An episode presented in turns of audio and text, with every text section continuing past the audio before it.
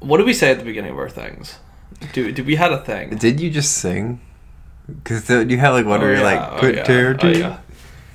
The Phantom Menace is the movie that brought me to loving Star Wars. Attack of the Clones made me realize I also hate Star Wars. Revenge of the Sith made me realize that Star Wars can be more than good, just normal. Actually, they're all below average, but it's okay because it's all still Star Wars. Josh and Tyler talk movies. Today we're talking about the Star Wars prequels. And this is our kind of like our three part build up to The Rise of Skywalker. So we're going to be talking about the original trilogy, the sorry, the prequel trilogy, followed by the original trilogy, followed by the sequel trilogy. So today we're doing episodes one, two, three, right? Yes. Cool. episodes one, two, three, and um, the Clone Wars movie. I'm- wait, are we really? I, I don't know. I, I could. I don't, I don't don't- even remember the Clone Wars I don't movie, to be honest. I've been watching. I've been rewatching the show though, and I kind of finally get it, which is nice. But yeah, Tyler. So tell me about your relationship to the Star Wars prequels. And I think we're all like the same age where the Star Wars prequels were a big deal, whether we like it or not. You know. Yes. Well, we grew up with them. Yes. I'm pretty sure we've watched them probably over a hundred times. yeah. Uh, Yeah, I think it's clear to make up front that I mean, for those who know us, that we're like the biggest Star Wars nerds ever. yeah, we uh, we love it. We love the prequels. I could watch them all day long, even though whenever I talk to them to a friend, I'm like they suck. I know. Yeah, same. But, but, I still watch them all the time. Yeah. It's almost Yeah. like uh, um, like a like a like a disease. Yeah, You say it sucks, but it always stays with you. it's true. It's like a, it's like the Star Wars prequel tumor. Yeah, it's weird. It's weird how the how people our age, especially, sort of like talk about how terrible they are, and yet we still can't stop watching them. Some people generally think they're great movies, which is I think we'll get into. But Mhm. um, but yeah, no. So, so tell me. So tell me about. I'm gonna place this chair, by the way. Okay. I'll cut out this. Yeah, you're good. I should No, this- place the stick- chair 'cause stick- the chairs. That one's not. That one's fine. Just keep it in. It's very. Yeah, keep it in, dude. Oh, Listen. here we go. This time you don't need to constantly remove chair creaking. Cool. All right. So Tyler, would you like to talk about your uh, first kind of your exposure to these movies as a My exposure to the prequels, I don't remember ever watching them. Mm. Um, I, I'm pretty sure I remember watching Revenge of the Sith because the first time I watched it, my mother shielded my eyes during the Anakin burning stuff. Nice. Um, uh, weirdly enough, though, like, um, well, it was actually kind of a few years later because I remember there were certain things when we were both growing up that that you were allowed to see, I wasn't allowed to see, and Mm-hmm. then like, because for example, like Spider-Man Three, like even when I saw that, because I knew you were grounded. I was something like grounded. I couldn't see Spider-Man three. and and I saw that, but my um. My, my mom still shielded my eyes during multiple parts during that movie, which I didn't really understand. But she did that during Revenge of the Sith. Yeah, well, that makes my dad did the same thing Yeah. for Rose of the Sith. Really, you're okay. You're, you're Yeah, with the exact same thing. Yeah, that was my that's my only remembrance though of of seeing it for the first time. I don't. Yeah. No, I mean, I remember. So, according to my dad, like he showed me Star Wars for the first time, the original cut of Star Wars, the non-special edition of the original Star Wars, when I was 48 hours old in the nursery after Yeah. us being born. So it's kind of always been there. Um, so I don't remember seeing Phantom Menace in theaters because I was two, but I know I saw it because my dad has a video of me, and then um, there, and then I, I have faint memories of seeing Attack of the Clones. I remember my dad picking me up from um, preschool and telling me to change my shirt because he bought me a Jango Fett shirt, and I got a Jango Fett shirt, and I went to the theater, and I had a, and my dad bought me. My dad spoiled me, but he bought all the time. But he bought me a uh, Mace Windu and Battle Droid action figure. So I remember literally being in line to see Attack of the Clones, the Mace Windu and Battle Droid Yeah. action figure, being so excited. I remember seeing it in IMAX too. Everything they had a big IMAX theater in downtown Austin, Texas, where I was born. And I don't remember the theater, but I remember it being big. All I remember, the only thing I remember being big is uh, Anakin talking to Padme. For some reason, that's the scene that I remember. Yeah. I don't know why. Of all the things seen but that movie, yes, that I saw the movie a lot as a kid. I saw all of them, and then Episode Three was like really important to me, like when I was little, because it was kind of like a dark Star Wars movie. Now I see the problems Yeah. with it, and I don't think it's as great as I did, but I think it's like I can't se- separate like it just felt so different to me. And as a Star Wars fan, I thought when I thought it was the last Star Wars movie that was ever gonna be made, I was like, this is my favorite thing. So that's Yeah. sort of my relationship. Do you remember the um? This is a just memory memory capsule thing. Uh-huh. Do you remember my birthday on the year? Uh, it was like it was maybe a year or two. I don't quite remember exactly what year, but it was. I think it was third grade my birthday. So we just started We did. We did. Yeah, we did Revenge of the Sith. We It like was a great- Revenge of the Sith party thing. That's There was a bunch of people in the cul-de-sac fighting with lightsabers. That's right. And it was a total fuck fest. Yeah. Like, people were dying there. Like kids were getting beaten. I know. Yeah, your mom. That was a yeah. That was a chaotic night. I remember. You remember Joe? yeah. Remember- yeah. Do you had a friend named Joe? And remember he uh, he like we I sh- I, sh- I actually shot him in the eye with a Nerf gun. Do you remember that? I literally was talking to you and I was, you know, because I think I was being a clone trooper and I was like, okay, we do Order sixty six. I'll go boom, damn right. Maybe a Yeah, clone trooper you should have missed. that's our Ow, show. my finger. Oh, dude, the fuck? No, Alright. um, but yeah, no, I, I, yeah, I do remember that, and I remember when my I turned, I had a Halloween themed birthday party when I Mm-hmm. turned ten, I think, and I had a bunch of people outside, and we were doing like zombie themed games and stuff, and then Mm-hmm. and then someone just found my lightsaber collection, and we just started playing lightsabers, so it just completely ruined the vibe. Oh, yeah. we all just started playing lights because I think that's whenever you have friends over at that period of time at our age, like who were into Star Wars and stuff, the night always ended with people hitting each other. It was just everybody hitting each other Yeah. Star Wars. Me and my friend used to go, um, used to be in his room, two plastic lightsabers, and and it was literally just about uh about just beating the ever living crap out of each other. Yeah. and it was like it was like if you were like ah that hurts, it was like you're a little bit. That's all it was. I win. Yeah. I win, loser. well, that's the yeah. That, that's what I'm gonna get into though. Is that like I feel like people our age, like I, I don't I, like I don't think by no means do I think the prequels are better than the new Star Wars movies, but I do think they tapped into something that we were kind of the last generation before tablets and iPhones and yeah. So there is like I think Star Wars is going to be very different moving forward, and how especially how it relates to kids nowadays because you Yeah. don't see as many kids going outside playing with lightsabers. Like I, that just used to yeah be a it's thing. not it's not it's not as often i definitely uh, whenever i do see it it's still like it, it brightens my Yeah. life. i'm like oh Yeah, yeah. kids are playing with lightsabers Yeah. but truthfully they're thinking their heads like they're like that new movie Yeah, exactly. i'm just kidding but uh the um I found it interesting because always watching the Phantom Menace, uh, everybody hates on the midi chlorian stuff, which I mean I think that's pretty decent justification. Mm-hmm. Yeah. But the uh, I always find it funny thinking about. him. Like, man, like you gotta imagine like when he made this, like, and he put in the midi chlorian stuff. Like now, all the kids instead of being outside, like like magic, they have the force and stuff like that. They're gonna be yelling at each other. Well, I have a twenty thousand midi chlorian count. Yeah, yeah. I'm like, it's just gonna be little kids yelling about who has the higher mini chlorian count. I remember vividly being at a friend's house after, or my mom, my parents had a, my mom had like a work get together, and me and this other kid that were just hanging out because we had, we were bored. We played Star Wars, and I remember it was I think it was before Revenge of the Sith came out. Yeah. and he didn't. I knew how it was gonna happen because I read the I read the comic and read the whole thing. Like I knew it was gonna happen, but he thought that. um Obi Wan was gonna Darth Vader was gonna turn to the dark side by killing by killing Obi Wan's boga and the, oh, the, the, the lizard thing he rides or just Oh, oh. yeah. so, so we did. So I, I I played along with him. We did this whole thing where like I was Anakin and he was Obi Wan and he was like, "You killed my boga." I remember that vividly, and then we like a. Dude, that is so funny. That's So yeah, but I'm just shit like that is what I remember the most out of like the hype around the prequels. But but yeah, let's like let's get into the movies. oh yeah, So let's talk about the Phantom Menace. yeah. Do you want to explain the plot of the Phantom Menace? to me? Okay, so the Phantom Menace, and as you know, I did like a full like twenty minute video on it. Like I, I did a lot of studying. That's right. Yeah, yeah. Phantom What's your it's Um, virtual Tyler, right? Is Yeah, that- yeah, It's for the it's for the channel, and um, did a lot of studying on the Phantom Menace. I find it weird to study about that movie considering how little I care about it, but.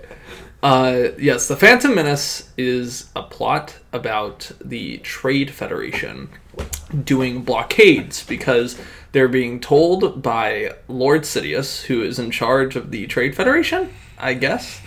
Um, I think so, at least. He's telling them to uh, storm planets, uh, start up uh, tax blockades. That means they have to uh, uh, pay the Senate.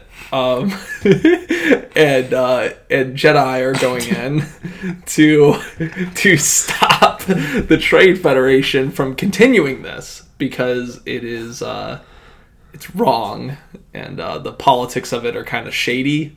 And um, uh, apparently Chancellor Palpatine in this movie is completely separate from Lord Sidious, and they really want you to believe that. Yeah, they, yeah, that's a big, they even say in same the beginning where he's like, "I don't know why the Chancellor brought these Jedi," and I was like, Yeah, "Okay, that's it's so weird. very obvious that that's Chancellor Palpatine, but all right." So why why have I seen this movie probably upwards of 150 times in my life, and yet I still don't like when you tell me the plot. I'm like, oh, that's the plot of the movie. Like I always feel like I remember this movie because of as a kid I remembered it because of Darth Maul.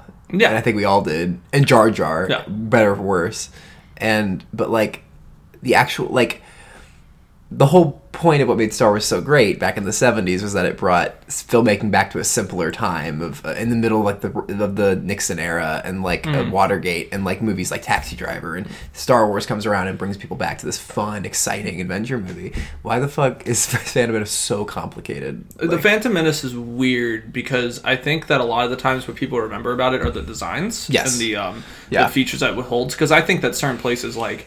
Even though how much I hate the, the Gungans in general, I think the the Gungan uh, underwater city is beautiful. Yeah, yeah. I think it's fantastic looking, and I think it's one of those things that actually hasn't even aged. no, that whole scene is great. Um, I think that there's a lot of other stuff that's aged horribly in that movie, but I think that a lot of the designs in general are very memorable, and I think a lot of the action sequences, Mm-hmm.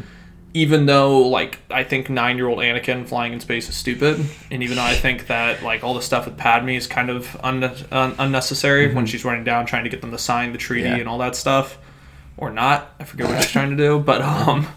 But whenever they shoot those gun, I always find it hilarious. Whenever they shoot those gun things at the uh, top of the window. Oh, like the- the- the- the, it um, looks like gum that hits the window. It's so funny. Are you talking about the part where they use the uh oh the, the sticky guns. zip to, line? like, the- to- go up, and they all just like move up in this perfect line. It's like it really looks like. Tim Burton's Batman. It looks Yeah, so it, weird. it, it looks really funny. The Yeah. um, uh, yeah, it's just the designs in general are just fantastic. The um, I think like the the a big fish scene's very memorable. Even though it's still not really good, it's just memorable because simply because it just looks different. That part I think is important though because it features maybe the the it could the the perfect distillment of of George Lucas's terrible humor writing Mm-hmm. because there's the phrase that people use you know there's always a bigger fish which is like a phrase people use in daily life and I think the better the best person to describe the scene was um, the guy who did the voice of Darth Maul because he talked about seeing it on opening night how Mm-hmm. just devastating it was but literally like it's like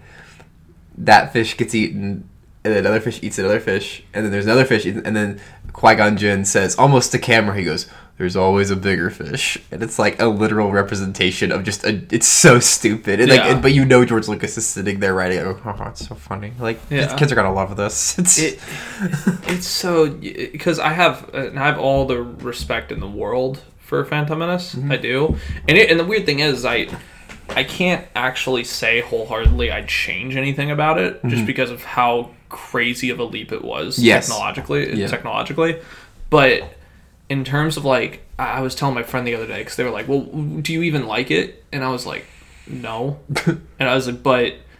it's a movie that I can't I can't not recommend because of how important it was. Mm-hmm. Yeah. And that's really it for it. It's it's one of those things. well, like even yeah, even Jar Jar Binks is the first fully of that type, fully digital character in a movie, in a live action movie for that long, for that to be a main character, and like whether you like it or not. I mean, I had a I had an animation professor who at school who had a whole class about why Jar Jar Binks is a terrible animated character, like why his movements don't work, why he doesn't, and all that junk. But and you can say all that it's true, it's absolutely true. But at the end of the day, it's still an important. Still the first thing. It's still the Yeah. first thing. Like and, and and you know you can we can point to Gollum and Lord of the Rings all we want and stuff, but it was Jar Jar.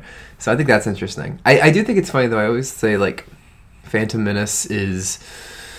I'll bring this up a lot throughout our discussion, but I think there's a big divide. I think the Star Star Wars fandom has always been divided, but I think especially recently. But I think the big divide that you can make between Star Wars fans, different types of Star Wars fans, is Star Wars myth and Star Wars stuff.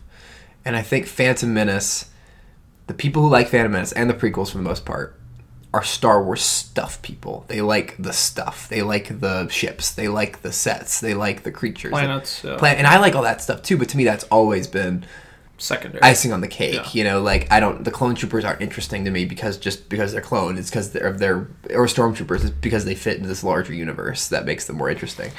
So I think that's kind of like, and even and it's funny. I think actually Famus is a lot of those people's least favorite of the 3 Um, it's actually my second favorite of the three. I think Attack of the Mm-hmm. oh, I think Attack of the Clones is the worst. yeah. We'll get to that in a bit. both on- both on the same I think I think about. I think Famous is used as like the the main example of like disappointing filmmaking. Like Yeah. before it was Godfather three, and then Phantom Menace is like the disappointing franchise, how to keep going Mm-hmm. franchise. But um, I think I, I still think that it is like that's how you can distill fandom of Star Wars is if you like the mythology or if you like if you like the mythology more, if you like the stuff, the equipment, the ships more. I agree with that because I, and it's weird because this is actually ironically representing a conversation I had with a friend a few days ago. That I talked about Star Wars a lot recently. Yeah, tell. we always But, um, do. Do we, but- do we literally, you literally call me up and we'll talk about something, and then immediately it turns to Star Wars. I don't know how it always yeah, does. we're talking about like, yo, dude, like your mom died the other day. Oh yeah, it Like- kind of reminded me of the funeral that that Qui Gon Jinn had. No, but like, and then we, because we were like, you and I will talk about like a really great art house. We like we saw Lighthouse, or something. Like, oh, it was so good, so good. But dude, twenty days till Star Wars. Like, no, it's always that. It always derives right I know. that. The um the fans though, yeah, I told my friend the other day, I was like, I don't think what makes a Star Wars fan is how much info you know about Star Wars. Like like a lot of things. Like a lot of things people be like, Well, I know like where this started, where this Yeah, where, yeah. what happened.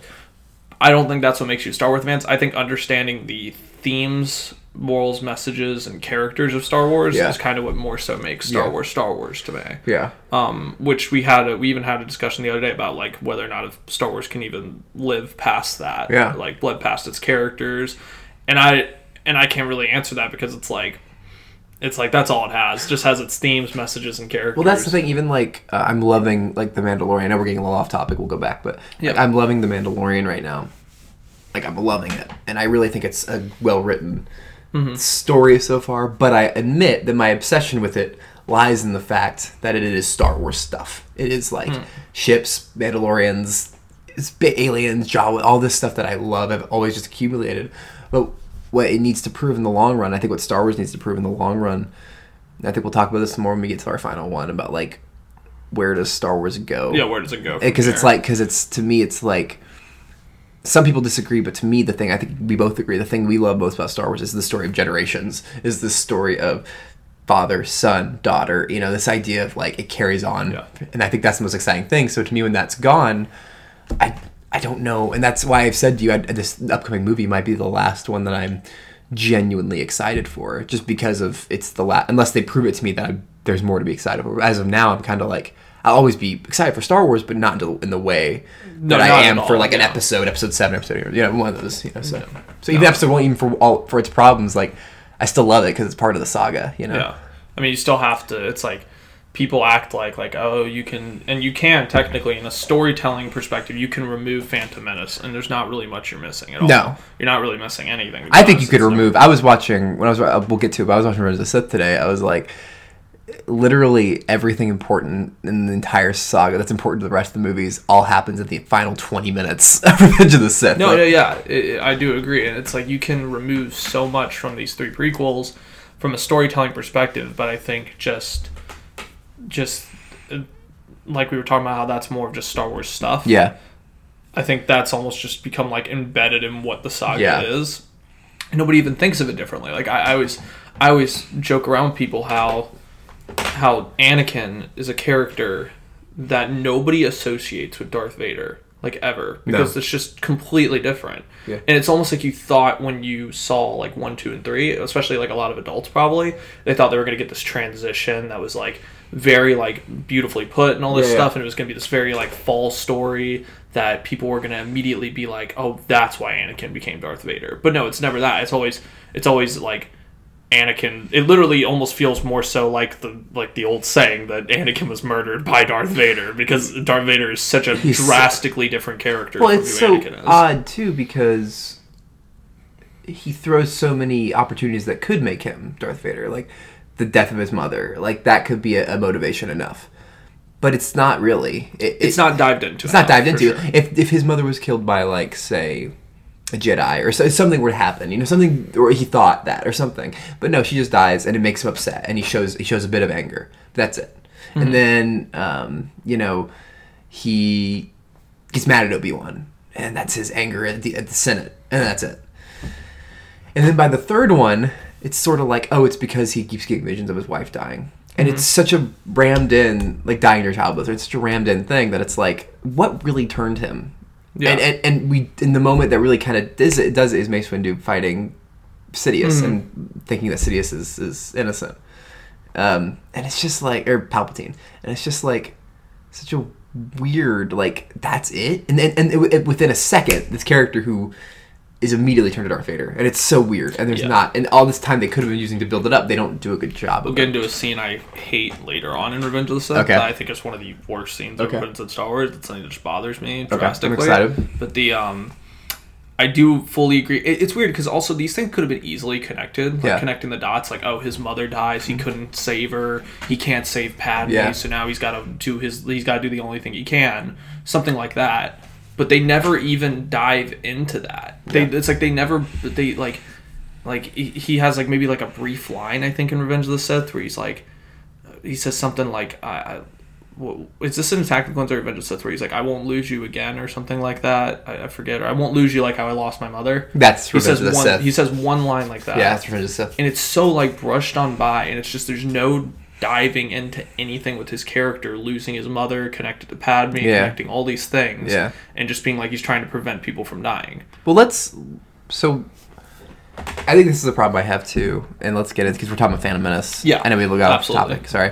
so Um, my Anakin and the Phantom but, but yeah, no, let's talk about Anakin the Phantom Menace because I think very rarely do I. I don't think it's just the casting. I don't think that kid is the same kid we see growing up in two and three. Like I feel No, like each at all. movie is like really changing him.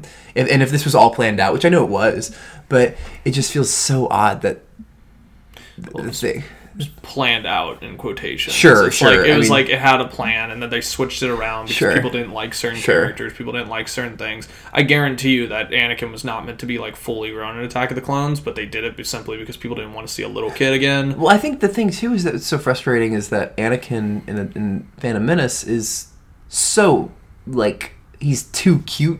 Like they make him. Oh, so, he has no issues. He has no issues. I mean, he's has a he doesn't have a father. You know, he's a virgin birth, as we find out, which is really subtle. Uh, Christ symbolism. Um, Yeah. You know, and I think it's weird because it's like they knew that in the first one that he wasn't because there's really nothing wrong with him. You know, he doesn't. He, there's one scene where he gets kind of mad at Yoda when Yoda's.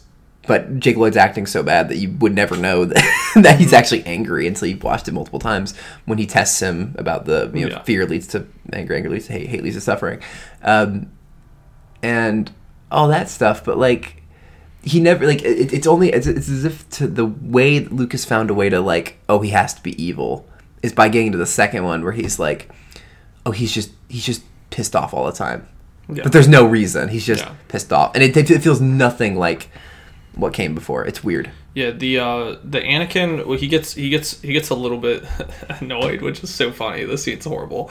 But when uh, when Padme is like, "Oh, are you Oh. a slave?" and then he's like, "I am a person. My name is Anakin." Yeah. that how it's he's a squinty yeah There, there's so many things I don't like about uh, uh like, talking about um talking about Anakin is hilarious because they, he he attempted to make a perfect character like this was going to be the perfect model of a character in the Yeah. first movie and then Yeah. he was going to slowly derive into Darth Vader which yeah in in theory it's cool to think like oh even the nicest person can go well it's because it's, it's the the lucifer story it's the angel Yeah. falling from heaven Yeah. to, you know it's and uh it's like poetry But the thing about uh oh and um this is connected to the uh to the uh what I think will be in um uh, episode nine because you, you remember how the original drafts of Revenge of the Sith have about the Emperor creating yeah creating using creating. I I have a feeling that that because I think that Rey is Rey is like connected to Palpatine in too. that way. I do too. I think that they're they might use that just as a plot twist Yeah. because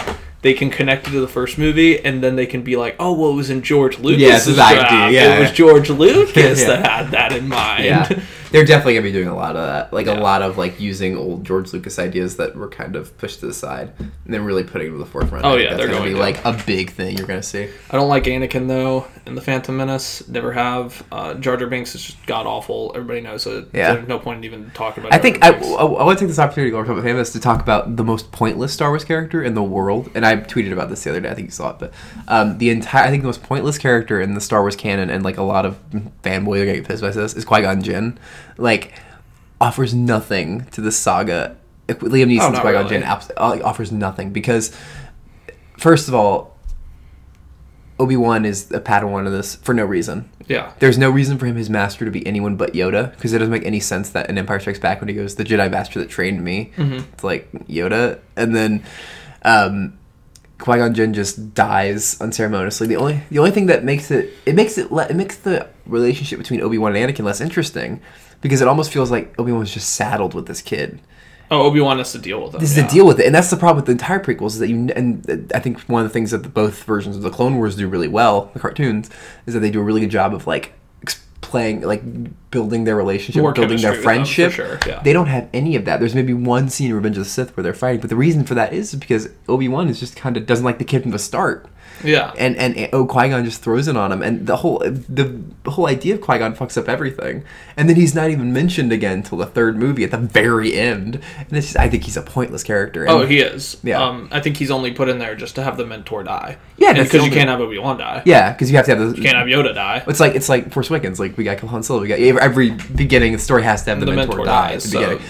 So- So it's like It's like poetry. it's like rhymes. Yeah, So we're I- saying that a lot. I think that uh, I think that that was the only reason to have Qui Gon Jinn. Yeah. I don't think he even really has a character No. necessarily. He just kind of walks around and just says, uh, I guess, a wise thing every once in a while. I don't really. He has one conversation with Anakin where he says some similar, like some wise stuff. He's like, he's like, yo, like, you're you're pretty powerful, yeah, but you're still cool. Yeah, that's about You it. better stay that way. Yeah, that's yeah, that's better written than it is in the movie. no, but like, yeah, it's just weird. I think, but the thing about Fan Mess though is I want to bring up because I don't want to be like just Mr. Negative about the prequels because, like I said, we grew up with them, and I do think there's something I'm always drawn to with Phantom Menace. And I think part of it is because it's one, it's I would argue the most, um, not by much, it's the most competently directed of the three, um, in the sense that there's actually a few more sets and like practical locations um and like yeah like it doesn't feel as stagnant in front of green screens that the other ones do. Um i also just really like that it's the only one of the three that's shot on film and you can tell you can tell immediately it looks more like especially when they're on tatooine with anakin it looks more like a star wars movie. Um and i think you know i think um, I will say the one of my favorite scenes in the whole prequel actually does exist. uh, Prequels exist in the, the Phantom Menace. and It's not the Darth Maul fight. It's not. It's not the or the pod race, which I I enjoy. want to get into the Darth Darth Maul fight. Me too. Just a bit. we will. yeah. Yeah. But I just want to say the one thing I think actually the scene I really like is I think the actress who is most underrated is I forget her name, but is the actress who plays Shmi Skywalker in Phantom Menace, and I think one of my favorite scenes of the whole movie is when Anakin is working on the pod racer, and uh, Qui Gon's talking to Shmi. And he said, about. "Yeah," and he says, "You know, who's his father?" She goes, "He didn't have one." He goes, "I re- I cared for him. I raised him." And that whole dialogue of like him realizing how important this kid is through her, and then looking at him and his pod race is terrible. It's working. It's working. Which I hate, but I love the music there. Also, that's the other thing too. It- You can't deny that. Oh, the music's fantastic. music in the yeah. prequels The is- Duel Fate's one of the best. Oh my god, the Most entire I think I would argue that maybe the best music comes out of Star Wars comes from the prequels. And that's Yeah. only because John Williams was given a shit movie to work three shitty movies to work with and had like I'm gonna make these so much better with just amazing scores because like the scores are like Shakespearean. They're like like Mm-hmm. Oh, they're crazy. They're- like- they're amazing. Yeah, they're amazing. Um, so I think that's important. But yeah, no, let's that, that was a scene I really I do appreciate. But go let's go into Uh, the so somewhat of the uh, uh, the pod race scene. I just feel like we just both enjoy. yeah I enjoy Uh, it. the, the pod race scene is fun. It's, I'm a sucker for action scenes that have no music and kind of just are all built on sound. Yeah. I really love that, and I love especially race chase scenes like that. And I think pod race scenes. the pod racers sound great. The- the- yeah, There's that one part where the effects. Sebulba is right behind him, and it's just. I just love that noise. It's so cool. I love the one where he flies off the thing. Yeah, yeah. it's like because that's that's Ben Burtt, you know, the greatest sound designer ever, just kind of going at it. Like he has a whole whole scene. It, it, it is too long. Everyone says it's too long, and it is. But I do enjoy it a lot. Oh, it's fun. Yes, uh, I think that the Darth Maul fight, um, going segueing from that into just like the two fun scenes quotations. Um, I, I've never found the Darth Maul scene to be that good. Uh, I and I think the for me it's the most overrated Jedi fight or lightsaber fight just for one reason, and I think it's simply because not even due to the fact that there's not really a lot of like emotional connection between all these characters, but also because there's so much else going on and it detracts so much from the lightsaber of duel. Like you mean like uh, in the yeah, scene? there's, like, there's well, it, Star Wars does this thing. They always have, like- I've noticed they have yeah. they have multiple things going on at the very end. yeah, at the very end. Um, A New Hope had one thing. Empire Strikes Back Had two, two things. things. Return of the Jedi has three things. So then Phantom Menace is like, let's have four Things, yeah. And I was like, okay, four is a pushing it. Yeah, so you got the you got the Pushing it. Gungan fight. You got the Padme and her people. The most boring one. Go storming around the the Yep. castle. Anakin destroying the droid and, control so- and then and then the Maul lightsaber duel. And the people forget is like you're right because like that lightsaber duel is pretty fucking short. Like if you actually isolate that, light, it's probably two minutes. Yeah, it's great, but it's so it's so detracted just due to the fact of all this other shit going on, and it's like three other things that are all not as fun. Yeah. they're all substantially not as fun. Yeah. and two of them are just dumb. Yeah. like the the Gungan fight with Jar Jar Binks accidentally killing things is so stupid. I know. The dude, they both accidentally kill things. Anakin accidentally destroys a whole droid control base. And, like, can you imagine being a soldier? Like flying around in space and this fucking nine year old. Well, that's just the Robot Chicken sketch. Or is No, that- I've never seen Oh my that. god, there's Robot Chicken. One of the few funny later Robot Chicken Star Wars sketches is there's one where Anakin's like, "Yippee!" and he like after he destroys the the ship, and they're like, "Wait a second. You hear the voices that like come. Is that a little fucking kid? like I think it's a kid. What the hell? He's like, he's like, yeah. He's like, it's a. I think it's a little girl. Yeah. He's like, oh. but yeah, you're right. It's like so stupid. And then, um, but yeah, no, the the Gungan fight's terrible. The Gungan fight has some of the worst like Star Wars dialogue ever. Like, I always cringe when I give up. I give up. I give up. That was bad. Um, when the, the actually really cool effect of all the battle droids coming out of the ship, mm-hmm. and it's like the cool sound. There's no sound, and then it's immediately punctuated by a, one of the Gungans going, "Ouch time." I remember that. And then right after, I thought you were going to say the one where Jar Jar interrupts it too, and Jar Jar's like, "Steady, Steady." steady." I'm like, why can't we just have a cool scene with Also, I tweeted the other day, and I was really proud of it. I was watching Phantom Menace, and they called a, "Give me the Booma," yeah. and I said, "Okay, Booma." He's like, "Me that don't have a booba." It's You so good dumb. oh, It's really bad. it's really bad. But yeah, no, uh, yeah. But no, the, I was gonna say about the Darth Maul fight though is that um, I think it's aged really poorly though. a little bit, yeah. I love. I, thi- I think. I think it's fun, but I think some of the green screen, especially when they get into the um, the engine room, Mhm. looks really rough. Like you could see the edges around them, and and Yeah. I think I also think too, it's just um, and this is a fight about. As a kid, I like the prequel fights a lot. I think everyone everyone talks about like the prequel fights are like the best fight scenes ever. They're Yeah. so great. You know, Call they have to the Attack the Clones Count Dooku. Oh god, that one's awful. But there's like, but there even though there's barely any emotion in them at all.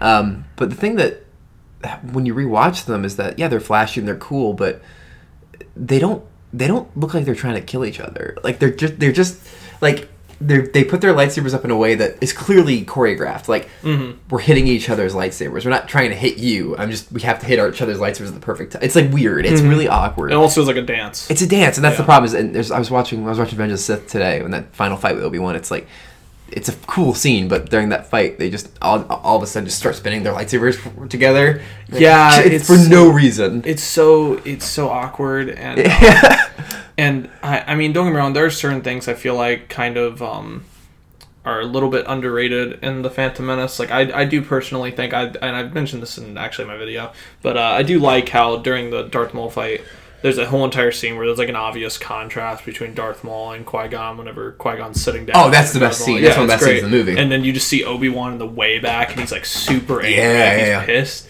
And I'm that should just- be that should be Obi Wan and Anakin though. It should be. It I mean, should be, they, yeah, there yeah. should. That's what I'm saying. Like, Phantom should like the series should start with because Yeah. Obi Wan's so hot headed in Phantom Menace. They they do. It's one of those things where George Lucas watched all three of the originals and he saw heard that one line. Where he's like, So "I was I." die," You You remember? remember. And he was like, "Let's double down on that. So that." it's like he he becomes an. It's weird. Yeah, it's weird. Um, but yeah, no, like yeah, that scene's great. In fact, that scene, it's funny. My dad always told me that when he saw Phantom Menace, he saw it all the time, saw it multiple times in theaters because he was so excited for a new Star Wars movie. And he remembers two scenes. One, he says, well, he, he saw it with a friend, and he went back to my mom the next day and was like, "Oh, honey, it was so good. It was so great." He's like, "There's a scene where Darth Maul is is is pacing." Like, like an animal, and and Qui Gon is, is is just sits there and he starts praying. It's like it's he goes, it's it's so perfect. He's like it's so amazing, and I do love that scene. That Like, that great, contrast is great. But my the way my dad described it was like, oh my god, it's so great. And then my friend to my dad said, yeah, well, he still dies in the end anyway. And he's like, fuck you, it's good. But then um, that scene, and then I remember my, my dad always, it, it, for some reason, because of my way my dad ex- describes it too. But there's this simple, it's such a simple scene. But the very beginning, Qui Gon sticks his lightsaber in the door. And he turns it, trying to, and the music. The it's the first time you hear in the. the Oh, you've told me about it. Ba, ba, ba-da-da. Yeah. Did you not like whisper to your My dad was. My dad was like, I, I don't know how anyone could hate this movie. he said, I don't know how. Anyway, It was- cuts to this is impossible. I know. Shoot it. Oh, no, that was that's later. Is that, How about earlier on when they're like this? They're like, like, uh, they're like, they should be dead by now. Destroy what's left of them. I like. I like. I like. Shoot her or something. in Attack of the Clones. Oh, that's great. Yeah, no. There's we should, we should this should be a whole podcast just us quoting. It's just going into quote. Dude, dude, you could literally make an hour of just bad quotes from prequel. I swear.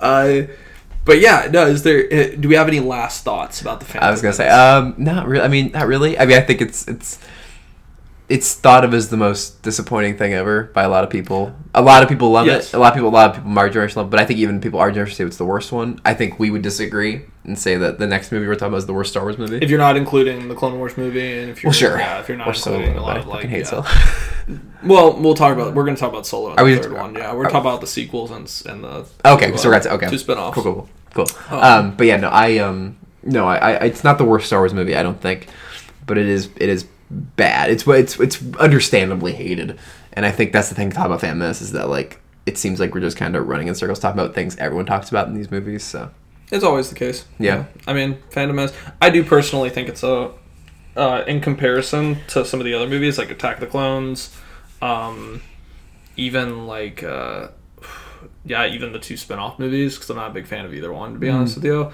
I think in comparison, even though I'm not gonna, I'm not gonna even bother saying like Phantom Menace is better than Rogue One or anything like that. I'm not gonna bother acting Yeah. like that.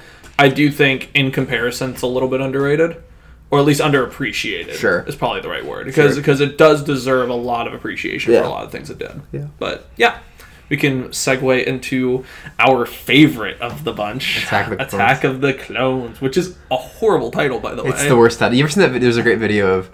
Um, I think it's uh, either on this premiere or like for an awards ceremony of um, Ewan McGregor's promoting Moulin Rouge. He just did this incredible movie with Baz Luhrmann and you know this art house beautiful film. And yet, funny enough, they actually had to tear down the beautiful sets for while he was there for Moulin Rouge to put up all the green screens for Attack of the Clones. and apparently, Ewan McGregor says to this day it was like the most depressing thing ever. But apparently, on the on that red carpet he's in, being interviewed and a lady says uh, you know the new star wars movie's called attack of, it was just announced the new star wars movie's called attack of the clones and he's like i just heard that he's like he's like i thought it was a joke. And she's like and he, he looks in the nicole and he's like did you hear that? She goes no. She's like the new star wars movie i'm in is called attack of the clones. She goes she goes no it's not. He goes it is. And he's like he's like is that worse than phantom menace? I don't know. It's like so it's but it's yeah it's a terrible phantom menace is a terrible title too but attack of the clones Oh, is yeah. an even worse title. Because i remember everyone being like there's this great clip in a documentary called uh, People versus George Lucas, where they talk about the day that all the fans sat around the TV waiting for the reveal of the new Star Wars title, and it was like the Phantom Menace, and they were all like, "What the fuck does that mean?" Yeah. And the Attack of the Clones is just like another step back. It's just the dumbest title. Yeah. But anyway, um, I'll, ex- I'll I'll try to explain the plot of Attack of the Clones. Okay, yeah, you can you can take Attack of the Clones. Go for it. Um, Attack of the Clones is about. Um, there's been an attempt on Senator Amidala's life.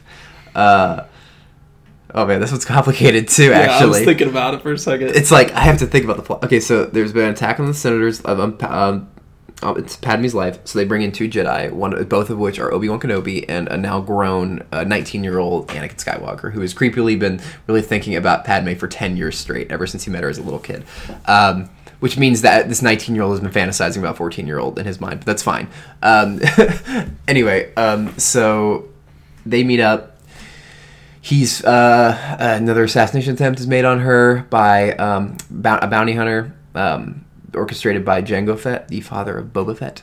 Um, and he has to protect. He has to stay with her and protect her while Obi Wan finds out the secrets of what's happening and a separatist plot that is feeding into the trying to kill the senator and um, and all the while, Obi Wan also discovers that a Jedi Master um, attempted to make a clone army. Shock. Oh wait, no, it wasn't Shaak Ti. No, it's uh, Ma- Sa- Sta- uh, Master Sifo-Dyas. Sif- Sifo Dyas. It sounds like Was that a real person, or is that uh, like a person that? No, it's uh, Count Dooku. No, it was no, it is a real person. Yeah, but Count, but he died, and then Count Dooku said, "Oh, Sifo Dyas wanted this because Count Dooku is the one who wanted this is Clone Wars shit." But like, Oh. yeah, th- he wanted he wanted the clone army to be made, so it's they could all be programmed to change the moment he says the execute order sixty six. It's so complicated. The the chip, there's a bunch of yeah, I know that. I just I just watched that episode. Yeah. Yeah. So anyway, so yeah, so but Yeah. he finds a clone army, um, and the Jedi have to kind of deal with getting a clone army at their side, uh, even though they're we're supposed to be peace bringers, not warriors. Um, and it all ensues in a giant clusterfuck of a battle at the end Mm-hmm. um, that people think is so flashy that it makes the movie good, but it's terrible. Do you think, uh, while on topic, because I'm going to forget to ask this, do you think that the, um, I've always thought about this, do you think the Peace Bringers and Warriors line and them, them becoming basically soldiers um, is, do you think that was done on purpose to show off the hypocrisy of the Jedi? I think so. I mean, I think. Yeah. I, Because I don't think George Lucas is dumb. no, I don't think so either. yeah. I think I think he's just he's. I think I think he doesn't execute things correctly Well, that's the whole all. thing about the original trilogy is that it's about bringing peace to a galaxy that has no longer had peace. Mm-hmm. And I think that's what's so frustrating about, we'll get into this later, but why people don't like The Last Jedi is because the Jedi were flawed. Like, the Jedi Order was flawed. It was. George Lucas has said that. Yeah, it's, hip, before, it's yeah. hip- hypocritical. It doesn't allow love. And yet, to what extent, you know, we never know. And it's all this stuff. And I think that's the one interesting thing about the Attack, if I can give one interesting thing about Attack of the Clones is that it, that line in the final moment of, of Yoda saying, you know, Beyond the Clone Wars has, and him being like really sad about it, because it's like we are we are now pawns. We are we are now we are now warriors. Like we are no longer mm. peace bringers. We are warriors, and you know, I think, but it's it's so convoluted too, though, because this is also the first movie that gives Yoda, our hero, who is about bringing peace to the galaxy and using the Force and only the Force, it gives him a lightsaber, and I think that that in contrast with what Mace Windu said about we're peace bringers, not warriors, is such is the perfect problem, like a perfect Oh, encapsulation of the entire problem with the prequels. there's a lot of there's a lot of that like because and people like talk about like how like excited they were when they saw Yoda do like a lightsaber fight and I'm just like I I don't I can be I can be fully honest saying this that I think that if I was an adult and saw that I'd just be kind of like rolling my eyes. Well, I showed it feel to a like- I showed it to a friend once who had never seen the prequels, mm. and they started laughing like when he did it. Like the second he it's- pulled the it's- it's lightsaber, they laughed, and I was like, "Yeah." Was like, how did people think this was bad? Even as a kid, I always thought it was like cool but weird. It's always been the worst, even as a little kid. It's always been the worst lightsaber fight too. It's a, yeah, it's a terrible fight. There's no, it's boring. It's Especially the part with Anakin and Count Dooku too. That's just yeah. It's all it is. Is just shots of them just spinning their. Well, they're trying. They're trying to do like it's trying. Uh, or Lucas trying to be artistic. Like, ooh, I'm gonna light this whole, which which would be cool. And like if someone like a Abrams or a Johnson or Kurt Irvin Kershner or anyone who wasn't George Yeah. Lucas directed it. Uh, the idea that the only light source for this fight is the two lightsabers. That's cool, but all it is is just awkward close-ups of Hayden Christensen. Yeah, it doesn't even look like they're. oh. It doesn't even look like their lightsabers. No, it's really weird. and then you have like a CGI occasionally, like a slightly CGI'd version of a of a um, of a, uh, Christopher Lee. Christopher Lee, Yeah. yeah. and um, it just looks really awkward. Yeah. it looks horrible. It looks Um, awful every every time. It looks terrible. How about how about we start off with this one because we already jumped to the worst fucking part about the movie. Um, how about You think that's the worst part? Well, I think there's a lot There's a lot of bad stuff. There's a lot Yeah. of bad stuff. I mean, like worse isn't like worst lightsaber duel, but like, how about we start off with a big part about the movie, uh, the romance between Yeah, Anakin and Padme. Ooh. I mean, it's like, what can we say that hasn't been said about this stuff? Even people that defend this movie agree that that's like the cringiest stuff. Um, I don't know, man. It's just it come i- you know in today's day and age. Not only does it come off awkward, it comes off creepy.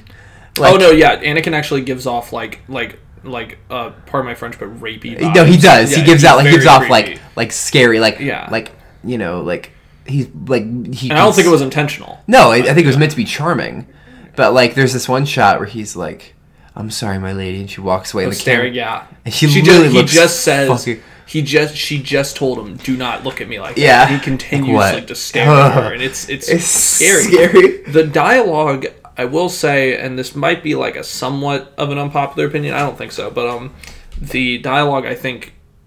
I think it's staged just as bad between them both for all three movies, but I think there's just way more of it in the Attack Yes. Clones because a lot of people comment like the dialogue is horrible. I'm like dialogue in Revenge of the Sith between Well, yeah, any too. scene where him and Padme are together in Revenge of the Sith, always up until maybe I would argue the final one is pretty bad. I mean, it's still bad, but this one there's just so much of it, and I think, um, yeah, it's, it's just it's just like painful. I think to me, everyone talks about the sand scene. The I hate sand; it's rough, of course, Mm-hmm. everywhere, and him touching her and everything. But to me, the worst part comes later, which is when they're in the uh, they're sitting in front of the fireplace, and he talks about like that forbidden kiss that should. You know, he has this whole thing about like, and that kiss haunts me to my very soul. And he's like, if you're feeling the same way I feel, then please tell me. And he like starts crying. That's the word. That's where it's like. It's very. It's trying to be Shakespeare. That's where It's, yeah, it's- any you know any opinions you have on Force Awakens or Last Jedi or even Solo or whatever, like you you really think that you need any- to reevaluate that. yeah, you, you need to if you think anything in that scene is worse than attack that scene Attack of the Clones. Like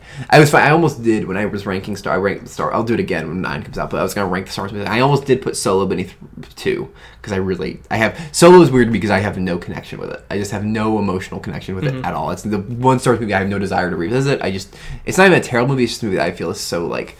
Bleh. Yeah, it's and dull. so there for me, therefore I would put but, and then I keep, but then I think of scenes in Attack of the Clones that are just so painful, and I'm like, I can't. Like, it, Attack of the Clones is the worst, but that scene in particular kind of solidifies it for me, where I'm like, or the scene when he uh he gives her the pear. Oh, there's "Ma-" this CGI pear. that is horrible. and it's so awkward because like she has to awkwardly bite like nothing that's there. But yeah, no, she bites nothing other. You see like a pear like float into her mouth. It's no, it's so bad, and I don't know why they couldn't just have a real pair. It's it's it's so awkward. crazy. And then he says, uh, "If Master Obi Wan saw me doing this, he'd be very grumpy." And I hate just the way. I think it's awkward too because I think Hayden Christian is not a bad actor. Like, I, he's not. I don't. And I, I've seen him in other things, not a lot. Sadly, because Star Wars kind of ruined his career. Yeah. But um, he's not bad. And I think we've said this a million times before, but the scenes in um, the prequels where he doesn't have a lot of dialogue, he's really able to Yeah, he's shine. actually good. because he's because he's because he's not having to work with some of the shitty. Because even Ewan McGregor, who people say is, are the best parts of these movies, and maybe he is, but like even when he gives dialogue, it's like there's some groaners. like here's someone's Mm. really like he's really it's really bad. But He's really trying. They both are. Port, yeah, and Natalie Portman by the third one, who I feel like at that point was like I'm a big actor now, like. I'm gonna give it my all, and she's really trying to. it's Yeah. just like a mess. It's it's crazy. The um, uh, a little little from. uh, Did you do you know the um the hardest scene from the animate in that entire movie? Do you know what's the hardest scene? Because it has to do with their romance, which is hilarious. That you would think that that has to be the. Oh man, okay, it's the romance. because I, I was gonna say Count Dooku was CG, but um, I don't know. Um, is it the when he's riding the stupid? Yep. That was apparently the hardest thing. They said that was miserable for the. Well, eh, I'll, I'll let them know that their hard work didn't pay off because Yeah. whenever my like even when I saw that in theaters, my dad always said like we were like I take me like that scene looks terrible because he always his arms because he gets on top of this thing and he's riding Yeah. it for her, and he gets on top of this and his arms look like they're fucking Mr. Fantastic like they're like like over like all over here and he looks like Scooby Doo. It looks so stupid. Yeah. Oh yeah. Yeah, that was That's the hardest. Yeah, they've they've gone on record saying like that that was like hell for them to make that. Well, they said God. it took them weeks to just animate. I'm like, you know, I can imagine them finishing and being like, this still looks like shit. But fuck it, like just turn it in. Like I don't care. like we're done. We're moving on. Those Yeah. creatures, by the way, are so ugly. Like this, their Oh, them. They design. look like ticks. Uh, yeah, that, that's I think it's they They are. like fat ticks. It's hilarious. It's so ugly. and and then Anakin just riding on what he fakes getting run over, and then he like grabs her like forcefully, like just pulls her down. He does. yeah, it's rolls really- with her. And it's, that was so awkward. Like it's just so, that's the thing about the romance is that it's so like um. You imagine acting. God, well, it's it's like it's like little girl diary Oh, it is. You know, it's like it's like oh, we'll roll around the fields and we'll talk in front of these beautiful waterfalls. Like the thing about like you know, I- we could argue that this part's creepy too, but in, in Empire Strikes Back, when uh, Han talks to Leia and they kiss, there's real chemistry there, and they're in a and they're in and what's great about it is they're in a, a place that isn't it's like a dirty it's like the Falcon, and yet you feel this this chemistry between them. Um, but Lucas feels that in order to sh- display romance, he has to put it in these beautiful like Niagara Falls Yeah. behind them, and it's so stupid. he wants it to be this like like almost like historical thing like he wants it to be like uh um wording it correctly he wants it to be like like you'll read like like like greek mythology or like shakespearean Yeah. tales it's trying to be like these the he, he pictures it as like these beautiful things Yeah. these like the the romance is the most gorgeous Yeah. thing in the story and it's like he never captures that at all No. because it, it comes off as like yeah um it comes off as two little girls uh, that uh that that all they do is just rant about each other to everybody else but never have the, enough courage to be able to tell each other how they feel about each other and on top of that they're both like grown-ass people And also too, it just, it just feels like fan fiction. It feels. It just feels Oh, it like does. It It, feels feels like it feels like terrible. Like it seems like it's like if someone made the cover of those like terrible romance novels you see at the checkout line at Barnes Yeah. and Noble, like made those a movie. Like that's what it feels like. It's just it's just terrible, and it's on top of a Star Wars movie, and no one like no one wanted to see. oh that. nobody wants it Yeah. yeah the um uh the besides the pear scene the fireplace scene the um uh the sand scene Yeah. the tick scene the, all awful. Their, their every single scene with them is absolutely terrible. Even the you scene- had to pick the best scene with them both. My favorite is the before they go out in the arena. That's mine too. I would also say it's a small one. Um, I kind of like the scene. It's like, it's like so small, but it's the scene right before they go out to Geonosis where she's like, "You'll follow my lead," and he's like, oh, "What's he say to her?" He says something like, um, "Technical is the one I watched the least clearly," uh, but he says, "Oh, because she wants to take charge or something." He like respects that in her, and he goes with her. I, don't, I can't remember the line. There's a part I think I know what part you're talking about. It's the, is it the part right before they're about to leave, and then she's like, "Well, I'm going to go help Obi Wan" or something. Yeah, like and he kinda smiles at and her then, and- and then and then he's like. He's he's supposed to be sentenced to protect her. Yeah. And then she's like, so so if you wanna so if you wanna follow orders, you'll follow me or something like Yes. that. And then he he like kind of smiles at her. That's like that feels kind of Leia Han. That's that's more chemistry. Like there it is feels, actual it feels chemistry. that feels like I like that part, and I like yeah, that's the part I'm talking about. Sorry, right before they go Geonosis after Tatooine. Um, that's and, and I guess I guess the scene uh, before they go, you know, any scene where they're actually in a real set, like on a real like I don't even I, I mean it's terrible, it's stupid, but the and it's she should have run away immediately this moment, but the whole like. I hate them, you know. Like I slaughtered them like animals. If you're like, it's bad. It's bad, but their acting isn't terrible. Like You ever thought about how like Padme dated this guy who like literally talks about murdering? I know she like he like, and she's just like that's not her cue to run away. She's like, it's okay, it's okay, we're all under. Like, and then and then like a scene later they're like kissing or something. So and it's dumb. like it's like, dude, like you really think this girl's like attracted to this guy who literally just talked about murdering like families in like a village, and it, it's. You always forget. I always forget that they're in Luke's little hut just because of how like Yeah. how disconnected. It, Well, that doesn't even- feels. yeah, that like the way it's shot too doesn't even look like it. It's it's just weird. Yeah, it's funny you say that because I was like, that doesn't even feel like the same room that. It always feels weird because they visit multiple places where Luke was. In Yeah, it just and never it never feel- feels like it. The only No. the closest one is the outside when they're when they're. that's like kind of cool, and that's it. And then, yeah, you're right. The hut, like you're right. They go inside, and they're even in the same room that They're Luke. in the table too. yeah, and there's the scene where Luke is talking to uh, to Luke and to three PO and R two right where he just got there, and he's playing with his T eighteen or T sixteen fighter, and it's like. That's the you would never even guess it's the same room because that's the way it's shot. It's like Lucas just goes, yeah, here it is. It's not like like I'm not saying that everything should be fan servicey and like boom, here it is. Like here's an important thing, but compare that to like when you're on the Falcon for the first time in the Force Awakens, where it's like we're back, you know, like we're back in the Falcon, like and you're like, oh my god, Luke's hut, and you're like, oh, here it is, here it is, there you're on the, here you go. Feel like yeah, it's there, it's there, it's all Yeah. that stuff. It's just funny, but um, I'll also say too one of the things I do kind of like like the only scene I would say I kind of um is when Shmi's dying and Anakin's there to comfort her. Yeah. I think the acting there is kind of nice. No, that scene's great. That's one of the And best I- scenes of the entire movie. And then he and then he kills the ta- like that's a good scene. Like that's a solid. And then scene. you cut to Yoda, and he like feels kind of disturbed. Yeah, and he's yeah, like, that's "Uh, fine. It's all fine. You hear awkwardly hear Liam Neeson going, "No, no." You never do. That's Qui Gon. yeah, That's that's Qui Gon. Yeah. yeah. So. That's true. I was thinking about that. I was like, wait, who was that? Was Oh, like, can we? oh, I think uh, we should talk about that's a big. Cause it was a big draw for this movie. Um, is uh, is Jango Fett? Um, because it's just so like whatever. Like like. oh, it's not that good. No. and the clones could have been anyone, but like they just decided to make it Jango Fett's dad. Boba Fett's dad.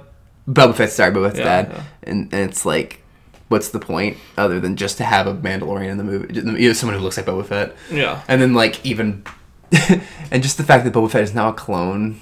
Oh, it's just the reason. The only reason why it's there is just to have Boba Fett in the movie. That's it. It's like it's it just and the fact that Boba Fett's a clone just overcomplicates everything. There's no reason why Jango Fett was even picked to be no cloned. no Like we no. already established earlier before we even started this that he's not even Mandalorian. Well, that's what we're talking about. Like when we when we talk about narrowing down, like making the universe still smaller.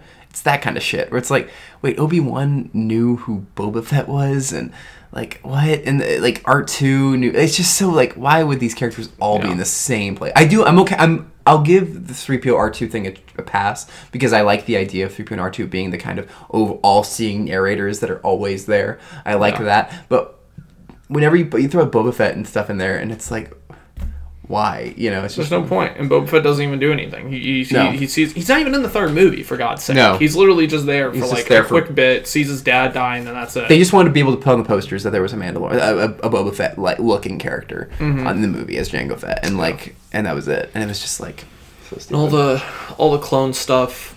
A lot of it feels like filler, regardless of how cool it is. A lot of it yeah, I mean, I still I don't. Some people say the final like battle of Attack of the Clones is what makes it worth it, and I think it's just to me it's just a light show that's really uninteresting, and none of the fight scenes are that great. The only fight I would say I actually kind of like is when they're fighting the creatures before they The get their light- stuff, the before they the lightsabers yeah. get involved because when they're just trying to survive, it's like a it's like George Lucas's take on a Ray Harryhausen movie or something. Like they have to fight these creatures, and that's really fun. And as a guy who like loves monster movies and stuff, I really like that. and then part. once Mace Windu shows up, like- this party's over. oh, and then it's shit, and, and then it's like, yep, it is over. I'm done. And yeah, it's exactly. and then there's just it's just everyone's like, oh, but with the clones and um, th- like there's that one shot where it talks about with the fog, with the mist, like the gray, uh, the orange, like smoke when um the the Oh, are yeah, shooting yeah, each other, and it's like kind of, and it's like yeah, it looks cool, but who cares? Because like you don't have any, there's no one on the ground that you care about. It's just dispensable droids with dispensable clones, and I understand the Clone Yeah. Wars like makes them more human, whatever. Yeah. But it's like who gives a shit? Well, also the Clone Wars does it differently too, because the Clone Yes. Wars doesn't just have like these like massive battles going on. It usually takes like a group of like four people, Yeah. and you can focus more on what is happening rather than just having like forty bajillion clones Yeah. shooting at stuff. yeah. and um, the the arena stuff is kind of ruined once the lightsaber stuff comes down, just due to the fact that you have the C three PO and Right. R two D two stuff in there. It Right. reminds me of the Darth Maul thing, where it's like everybody's like, "Well, that's so, so good." I'm like, "Do you remember like all the stuff that detracts from it, which is like the C three PO and R two D two jokes Yeah. with him dragging around his head and all that shit." Yo, this is such a drag. It's it's yeah, it's horrible. They uh, uh Die, Jedi dogs. Oh, what am I saying? oh, I didn't get to the part that I hate maybe the most, which is the the droid factory scene. Droid Factory is just so gross. It's just an ugly scene. It's so like just thrown in there just to have an action scene.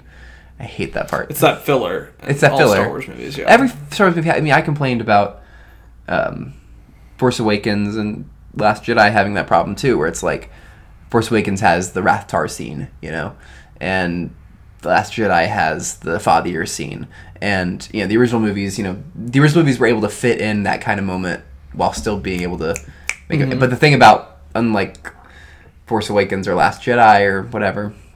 Is that that filler is what all Attack of the Clones is. Attack of the Clones is just all that shit I hate in one movie. More more so than Phantom Menace, I think. Yeah.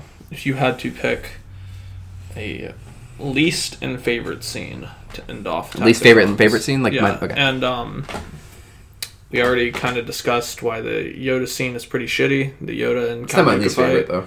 Um, yeah, well, well, that that scene, just the fact that Yoda's like a pacifist, and the fact that he's whipping out. Yeah, it's so dumb. It's dumb. Um, But yeah, I'd say my least favorite is probably the the scene in the the uh, in the fireplace lit room with Padme and Anakin talking about how much you know forbidden love and kiss is, is awful. Um, And I'd say the best scene. I don't know. I mean, there are things I like. I, I like, like I dislike less than others. Like I like the. I don't mind the chase through Coruscant. It goes on way too long. Except the part where Obi Wan says, "says uh, Anakin, how many times have I told you never drive through power couplings?" I hate that part. I don't know. Like, my favorite part though, I guess. I think it might be when they're fighting the the creatures at the like that part. And I, you know, I don't mind the fight with Obi Wan and Jango when Yeah. he's in the rain. So maybe those two things. But again, it's such filler. It's like who cares? I What about you? think for me, it is my least favorite scene in Attack of the Clones. Um, I think I actually might hate the. I I really, really, really hate the idea of Yoda fighting Count Dooku, and I think it's the idea of it I hate more, not even necessarily the scene. Execution, yeah. I think that all the romance stuff is worse than that scene. Yeah. But I think the idea I've always seen Yoda as the type of person, not even that he just uses the force, but also if he wanted to kill you, he would just snap his finger and your brain would like, fucking explode. I was gonna get into, I was gonna get into that later with Ren, so keep going. Yeah. And um uh the fact that he's fighting and flipping around and acting like a fucking toad Yeah. and um is just absurd to me and i just think it's horrible i think my favorite scene is probably either the shmi death scene um the part with the music and even though it goes on just a tad bit too long the part with the music matching up with anakin going to go find his mother that Oh, stuff back to back Dun, is dun, pretty dun. decent That part, yeah. that part's cool. and um They, they, they actually fun fact they they pull out Duel of the Fates, the music from um, Obi Wan and fighting Darth Maul three times throughout the series. They play it once during the big fight, the second time in that part, and the third time and randomly inserted in Revenge of Sith. I don't even remember it in revenge of the sith yeah, the, um, when uh, when uh, Darth Sidious is throwing the.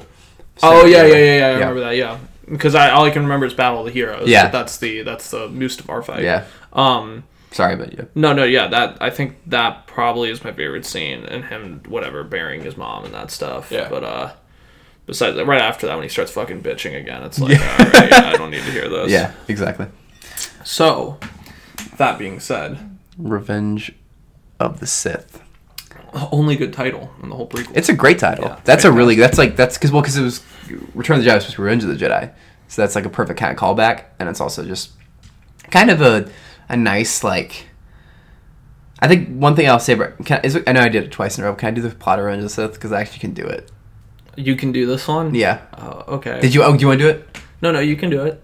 Okay. Do you want? But we could. I'll do one. You do one. I'll do my version of the plot. Okay, okay. See if we have different versions of what the plot is. because I think that's what's cool about Revenge of the Sith. Is I think the plot is, is one of the good things about the movie is that the the title is simple, just like the plot is a bit more simple than the previous ones. Still some shit we don't need, but um, overall plot Revenge of the Sith is that Anakin um, has been denied the seat of council uh, on the Jedi Order. Um, he can't. He's not, can't can't be a Jedi Master on the council. He's a council member, but he can't be a Jedi Master, and he is starting to think the Jedi don't care for him. Um, and Palpatine is using this to his advantage to the fullest extent to turn him to the dark side, and that is sort of the end of Anakin's reign as he becomes Darth Vader, and that it's sort of the destruction of everything we've seen slowly start to fade away. This idea of peace in the galaxy, and slowly this sort of imperial this empire is being built around this uh, the, the Jedi Order falling apart, and it consumes Darth Vader. It consumes Anakin Skywalker becomes Darth Vader, and we end exactly where the original trilogy kind of started off. But what do you think? What's your description? I feel like yours. I is like a very uh, uh mine's definitely way more convoluted. okay, Okay, because the way I, I, I, watch it. I think there's a lot because it was funny as I was saying it. I was like, that sounds really simple. I feel like, but there's a lot of other shit that I'm missing. yeah, um, for me, it's a story that starts off with people going to go save Chancellor Palpatine, Mm-hmm. Lord Sidious from General Grievous, when General Grievous is working for Lord Sidious, um, and uh, they they kill Count Dooku to save him, who both of which are working for Lord Sidious. Um, and I don't know if they know that Chancellor Palpatine's Lord Sidious or not, but uh, I think they do. um, But maybe. well, I don't know Yeah. because because um, I don't That know. is if- true. I don't know if General Grievous ever did knew. I don't know if Count Dooku ever knows because Count Dooku doesn't act like he knows what the fuck is happening. Yeah. And um That's true. and uh, on top of that, General Grievous kidnapped Chancellor Palpatine to maybe lure in the Jedi's, but then what was really the per- I don't know, dude. Yeah. And then okay, but continuing, yeah, the so they get Chancellor Palpatine, they bring him back.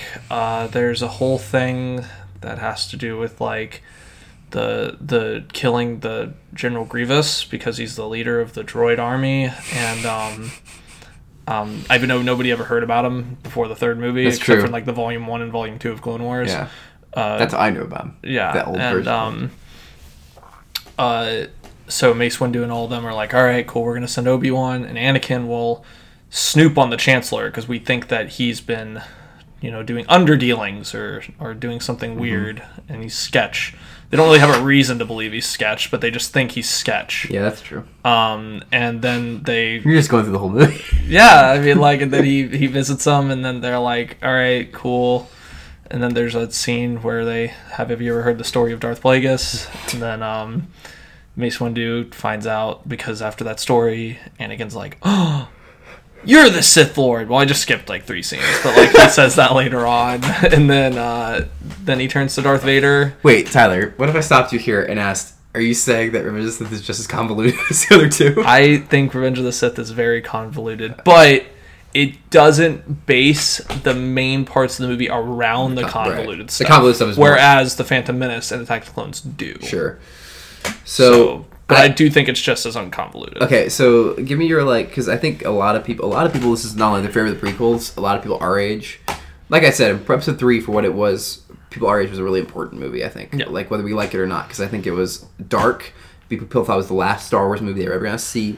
I think people liked the idea of being six, seven years old, eight years old, like we were, and seeing a Star Wars movie that was mean, and not mean, but but had a lot of darkness to it. And, and I don't like how dark it is, but whatever. well, that's well, that's what I was gonna say. So, like, what do you, with that in mind, like, because I think I'm more positive about this movie than you are now. But what do you, what are your, what are your overall thoughts about Revenge of the Sith? Revenge of the Sith is a dumb movie where a lot of stupid shit happens. Sure. And the good stuff in it is good, but some of it is way too dark for Yeah. a Star Wars movie. Yeah. And even the darker stuff is actually my least favorite stuff inside the entire movie.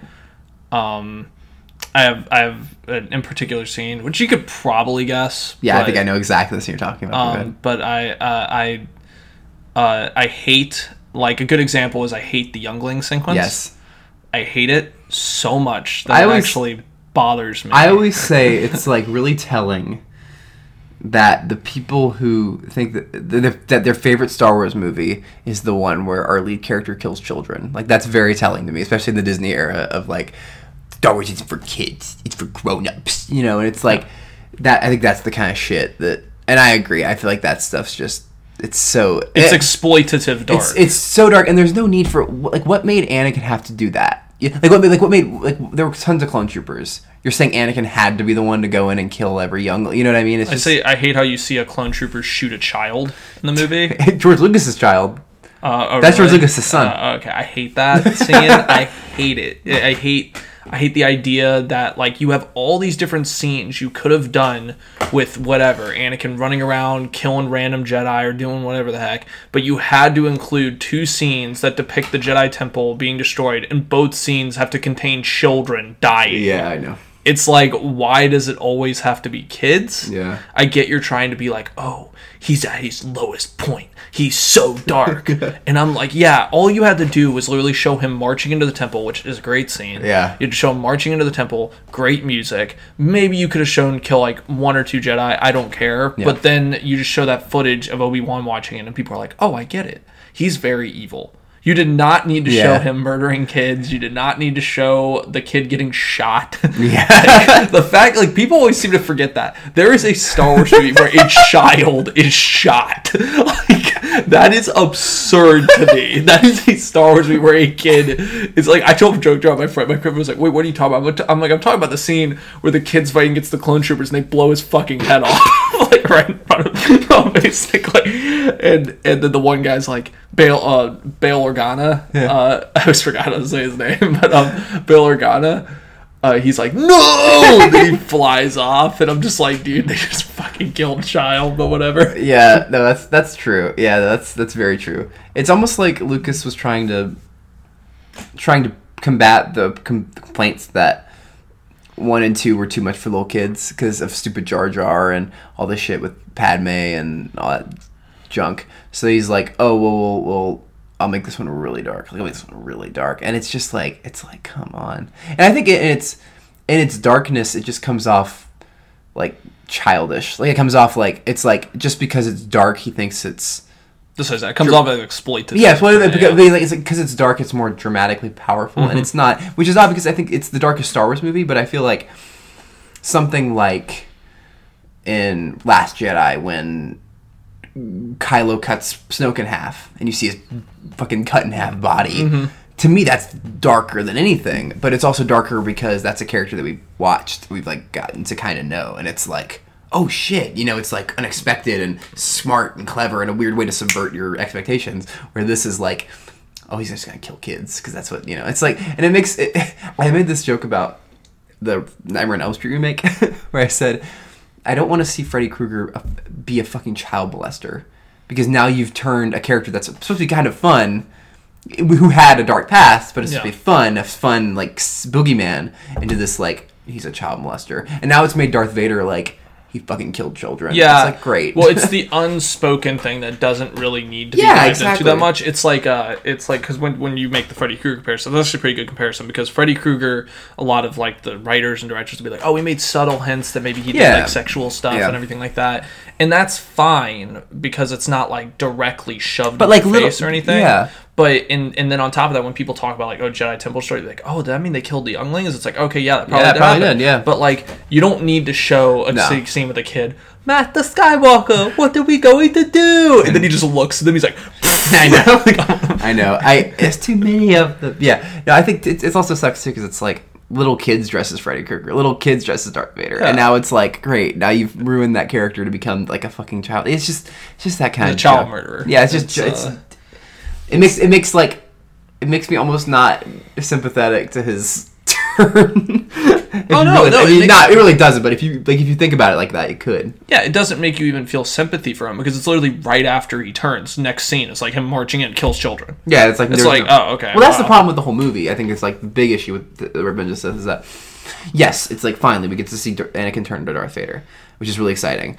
But it's not done very well. Like it, it just kind of happens, and with all the build up between his mother, between Padme that we've seen that we think would make him Darth Vader, it instead is seeing Mace Windu, who we haven't even talked about because he's fucking boring.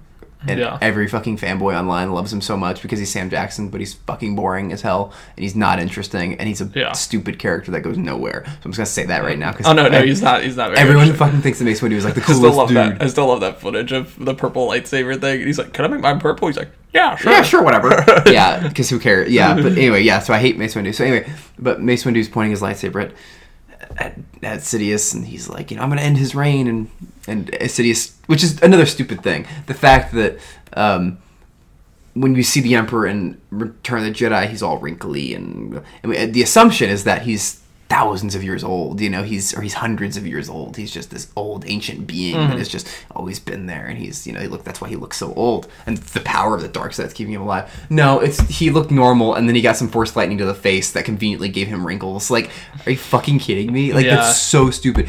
Like, I was talking to someone about today. Like, why didn't why didn't you you built the whole series off of this like the whole last movie on this whole idea of cloning? Mm-hmm.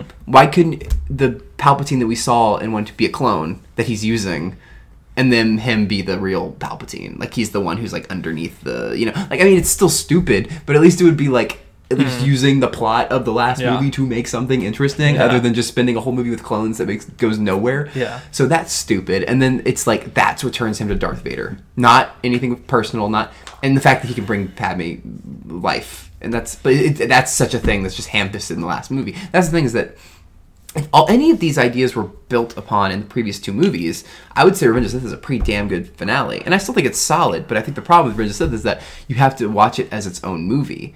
Hmm. And it doesn't work that well because it's like it's like yeah, like we're gonna throw all this shit in last minute because like George was like, oh fuck, I need to like turn him to Darth Vader, and oh also I need to have 3PO get his mind wiped. So why? Because why would he not mention anything from you know? It's just all this Yeah. junk that's like that's thrown in there, and that's but but I but I think what makes it stand out to me is that the highs are really high. Like I think I do like a lot of this movie, and I do think part of it is nostalgia, but and I won't deny that.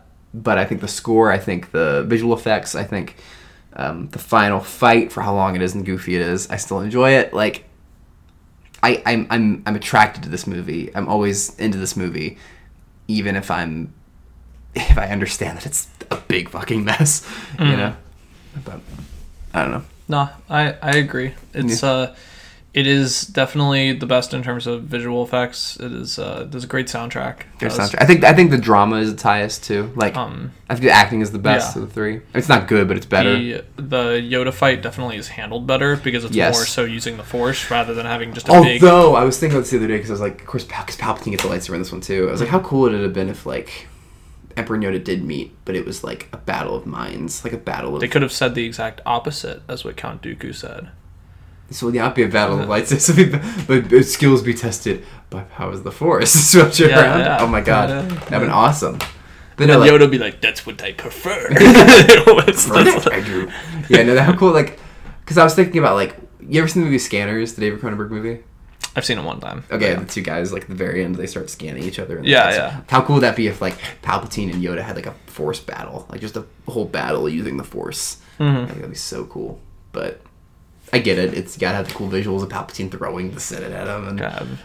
Palpatine like, Darth Vader will become more powerful than either of us. faith in your new apprentice misplaced. it's like so gar. It's gar. Some of the, some of it is some of the dialogue, especially, is garbage. But I I don't know. See, I, yeah, what? I don't I, I don't know, but it, it it feels more um, the pace feels more deliberate. The the there's a there's a looming um, even though it is too dark at times, there's this kind of looming threat over the whole movie that like you know this is going to be the end. I really appreciate. And There's a I just I like a lot in it. I, I but I, I think anyone who says it's the best Star Wars movie is completely full of shit. Like the uh I do think that Yoda like the part that the part that I love the most with like Yoda if he's gonna be like a fighter is just the type of shit with him like walking to a room and just like hitting the two Yes, that was awesome. the wall Two they just guards, instantly yeah. fall to the ground. It's just like yeah, like I mean that's literally what Yoda would do. He would just be like, all right, you're done. Yeah. You're like you're done, so Yeah, that's great. that would be that's exactly how it would go down, and that's the reason why I don't.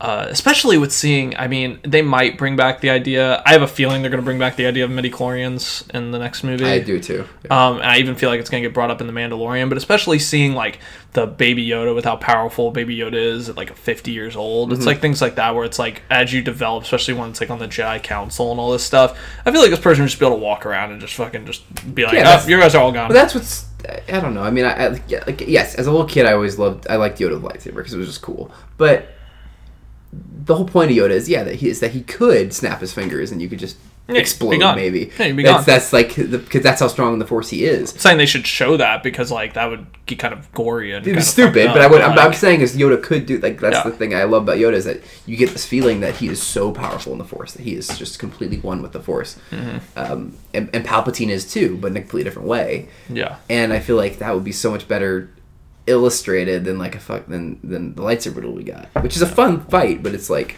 It would have been great to see Yoda uh, uh, attack out of self defense Yes. and be the only time he ever does it is Yes. in the third movie. Yeah. And you save all that up, Yeah. build it up for it to be like the big Emperor versus Yoda, and it's like you could have like this Force duel, and it would all be out of like self defense for Yoda. Yeah. But it would not be like a fight and you're no apprentice. Well, it could almost be. I mean, it could have. I mean, you know, I mean, it could have been. I, hate being the could have been thing. Let's Yeah. just do this.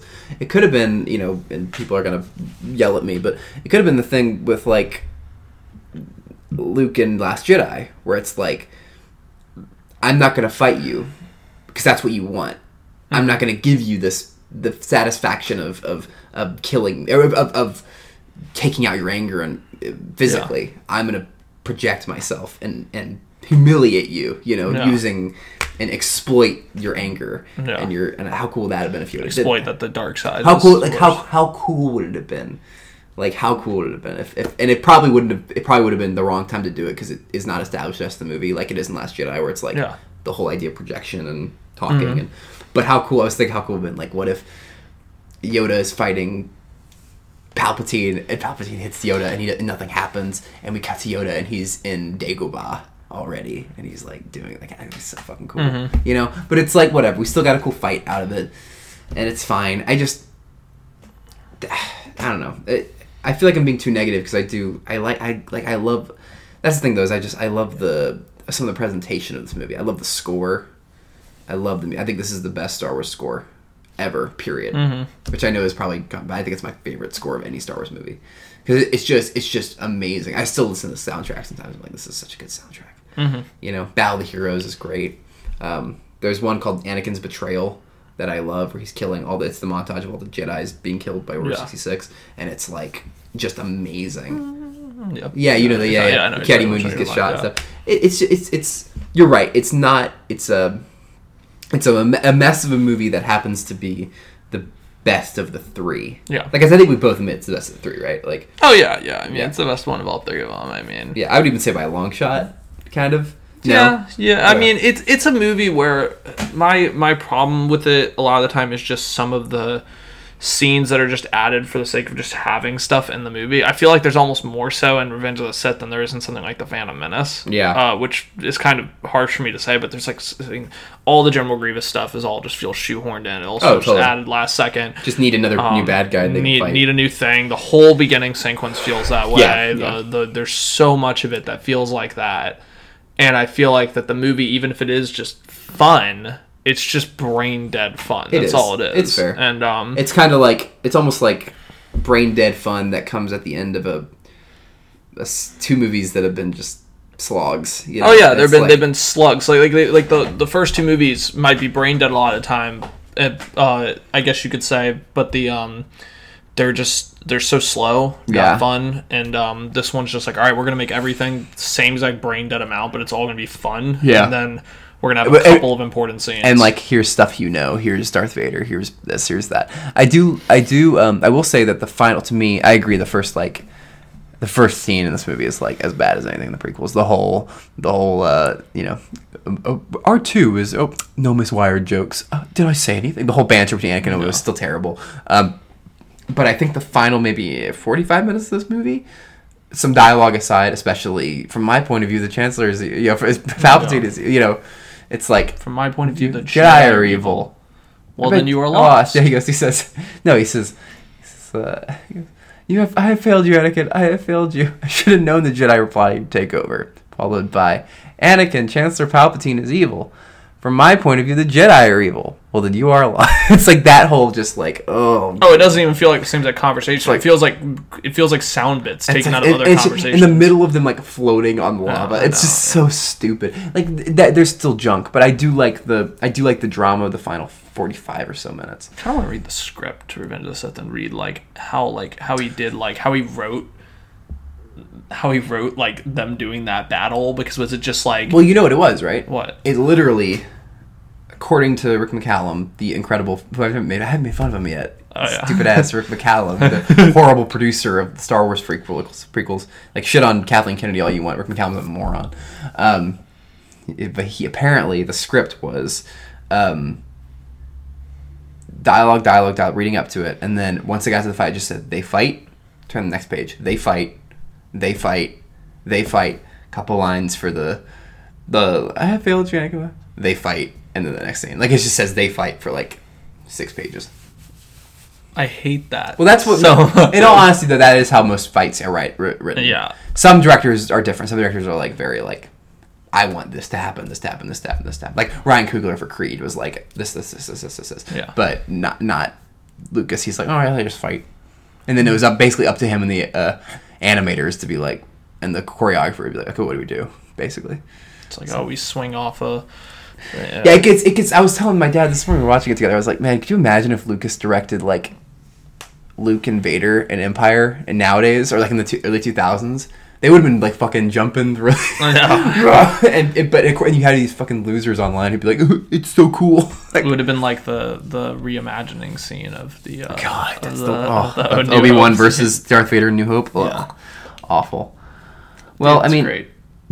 You just you just don't understand it. yeah, There's you you don't understand the references to dude, dude, he references. Oh, I'll also say this one. To, um, I think one of the best scenes in the movie is the part where Palpatine gives the speech about um, the the Empire being born, um, and him his my they they left me scarred, and he's giving the speech to the Senate, and all the while Anakin is destroying the Separatists, and then has like the one good line in the entire trilogy where um, um, Padme says, "This is how liberty dies," with thunderous applause. Like And that's then, and then the Emperor was like, "Our resolve has never been stronger." I'm pretty sure that's a George Bush quote, but No, no, no. Um, it might be, but I know the one that is is if you were not with me, you're an enemy, because that's a take on if you're not with us, then you're a terrorist, which Bush said. Yeah. Around the 2003. era.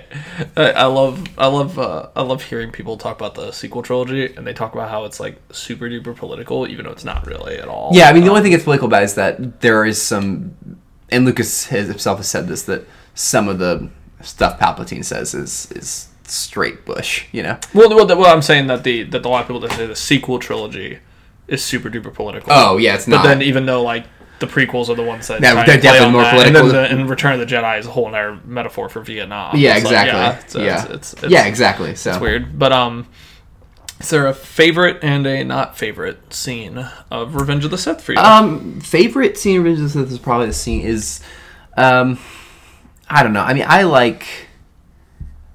We haven't even talked about it, but I, I mean, I think it's it's the scene everyone likes, which is the Darth Plagueis, the, ar- the yeah, wise the scene. opera house scene. Darth Plagueis, you heard the story of Darth Plagueis the Wise. That whole scene is great. Like, I mean, it's it's great because it, it it it's sort of everything the prequel should have done, which is sort of build Mm-hmm. a mythology, and it's sort of a it's the way it's Ian McDiarmid's performances in that scene is great, and I think Hey Christian's really good, and I love the kind of ambient noise of the opera in the back. Um, Yeah. Ooh, yeah, I love all that stuff. Yeah, I think that stuff's great. Um, so I'm gonna say that's my favorite thing. There are other things I like on a like But a how bipolar he is in that scene too. Like he's like talking to Anakin, he's like, "Oh no," and then he looks back over at his guys, he's like, "Leave us." Gets full emperor. I know. Yeah, it's it's, it. it's Anakin's just sitting Ian, like, Ian, Ian McDiarmid is the best part of the whole prequels because he's just having a blast. Oh, he's great. because he's the only one who doesn't who doesn't seem encumbered by He doesn't have to do anything. Well, he Really. he, just he- has to be evil. and he doesn't seem encumbered at all by the the, the CG green screen. He's just like, I'm just gonna fucking tear this scene up and be like crazy and Yeah. evil, and he's just great. Um, so yeah, that that scene I love. I mean, I love other scenes in terms of just like a fight, like of stupid stuff, but that's like a, I think a generally good scene. And then um, my least favorite scene. There's still a few. Um, but I would say probably when when Padme's combing her hair and Anakin Oh, says oh, yeah, we because it's just the same earlier. shit that we were talking about this before we start recording. Where he's like, he's what's he says uh, he goes, "You look so beautiful." Goes, it's only because I'm so in love, and she goes, he goes, "No, it's only because I'm so in love with you." She goes, "Then love has blinded you." And he says, huh, "Well, not exactly." And it's like that whole just and that whole uh, dialogue between the two of them is yeah, just it's pretty, painful. It's pretty groan worthy. It's so bad. So that's my. What about you? For me, I'm gonna I'm gonna I'm gonna go along with my favorite scene being the part with uh, Padme and him both looking out the windows. Oh, oh, that's a fuck. That's a great Well, scene. the fact that I knew you said the opera house one, which is honestly probably the best scenes of the entire movie. oh, but you're right. that I scene's do wanna great. that one when Anakin and, just and so Padme look out the window because they're like, I can give respect to another really great scene. yeah, there's the movie. music's great. There's no dialogue and Yeah, like like why, like that scene. That entire scene is the best depiction of their relationship. Better than any fucking scene of dialogue in any of the prequels. Oh, yeah. This idea that he's sort of finally. Yeah, that's a great scene. Yeah, that's No, a great is. scene. They'd also hear like so muffled, and the only way you really can like get it is if like you probably have subtitles on, but is hearing what the emperor's saying Yes, and stuff yeah. like that. And he's saying something about like like uh like like something about like you need her or something like that. Like I don't I don't fucking remember. But um No, he's, he's doing the um, um, telling him how you can let someone you wouldn't have to let one die. yeah. yeah. So like it, it's it's That's a great nice. It's a very yeah. It's it's a really great scene. The um one I probably hate the most. Ooh, I pretty much hate every single scene with Obi Wan in that movie, but it's all Okay. good. There's pretty much no like. I mean, really, like when you think about it, like the only stuff that's actually good with Obi Wan is stuff on Mustafar. Really, That's fair. And it's all, the- like all the General Grievous stuff you're not a fan all the. General Grievous stuff is pretty horrible Mm-hmm. to me. Um, so uncivilized. Gun. I remember seeing that picture as a kid. That like I remember they released because I used to get Star Wars Insider, which is the magazine. And one of the pictures they had was Obi Wan with a blaster, and I was like, "What the fuck?" I was like, "How?" I was like, "How is that gonna?" You know, it was like That reminds me of the thing that they did for Rise of Skywalker recently, where they had the they they have that shot where I think Poe's holding that lightsaber. He's not. I saw the actual photo. Yeah, it's He's the not? Thing. Yeah, it's Rey. He's just. It's right. It looks so weird. The, the lightsaber looks so close. She's like whatever. pointing out in front. Yeah, Ah, okay. Right, that makes sense. but I know Uh, what you mean. Yeah, no, but uh, the the I think if I had to pick a scene though, um, that's a tough one. I do really hate that romance scene between Padme Yeah. and Anakin.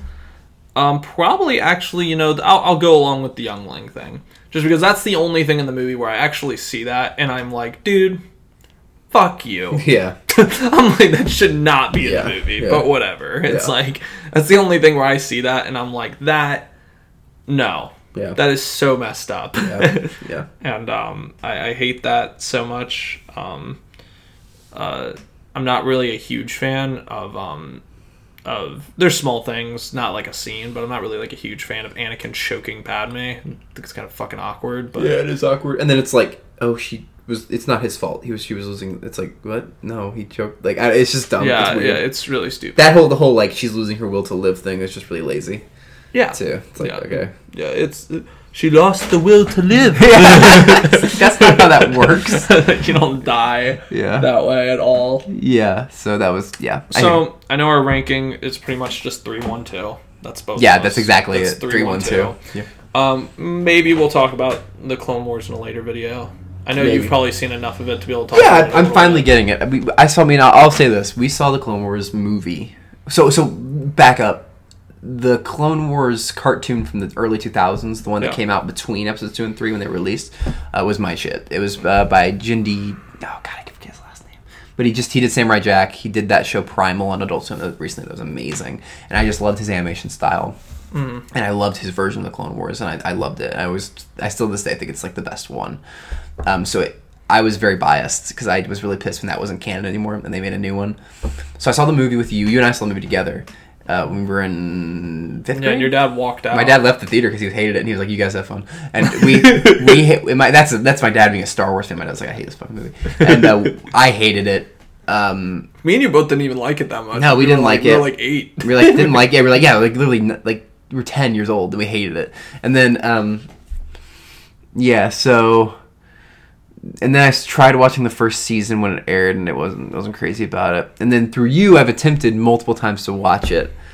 yeah, at least seasons four, five. Well, and that's the thing. I, the why I never I never listened to that. I was like, I gotta do the whole thing. I gotta do the whole thing. So I kept like Yeah. starting, and I would never get past season two. Believe me, so- I've seen the whole thing. It's not. this is so boring. not worth but then time. once I got to season three, well, I got a list from um, Cosmonaut Variety actually, and he did like Yeah. episodes that because it's an anthology, you don't have to watch it in order. Yeah. like just watch these bits of episodes, watch this arc here, watch these three episodes here, and I've done that, and ever since then I've been really into it. Um, I still think it, it's flawed, but I think one of the things that I've appreciated about it is ex- instead of it being like my issue, whole problem with it, on top of other things, is that like, are we really meant to believe that Anakin would have all this relationship between this period of time and he would do all the Yeah. And but I think what I appreciate is while the old Clone Wars was meant to be a filler, like a filler of the two, this is more like this is your substitute to the prequels because it's clearly written by people who don't really like the prequels. So it's like this is more like what we think the prequel should have been. And I think once I got that in my head,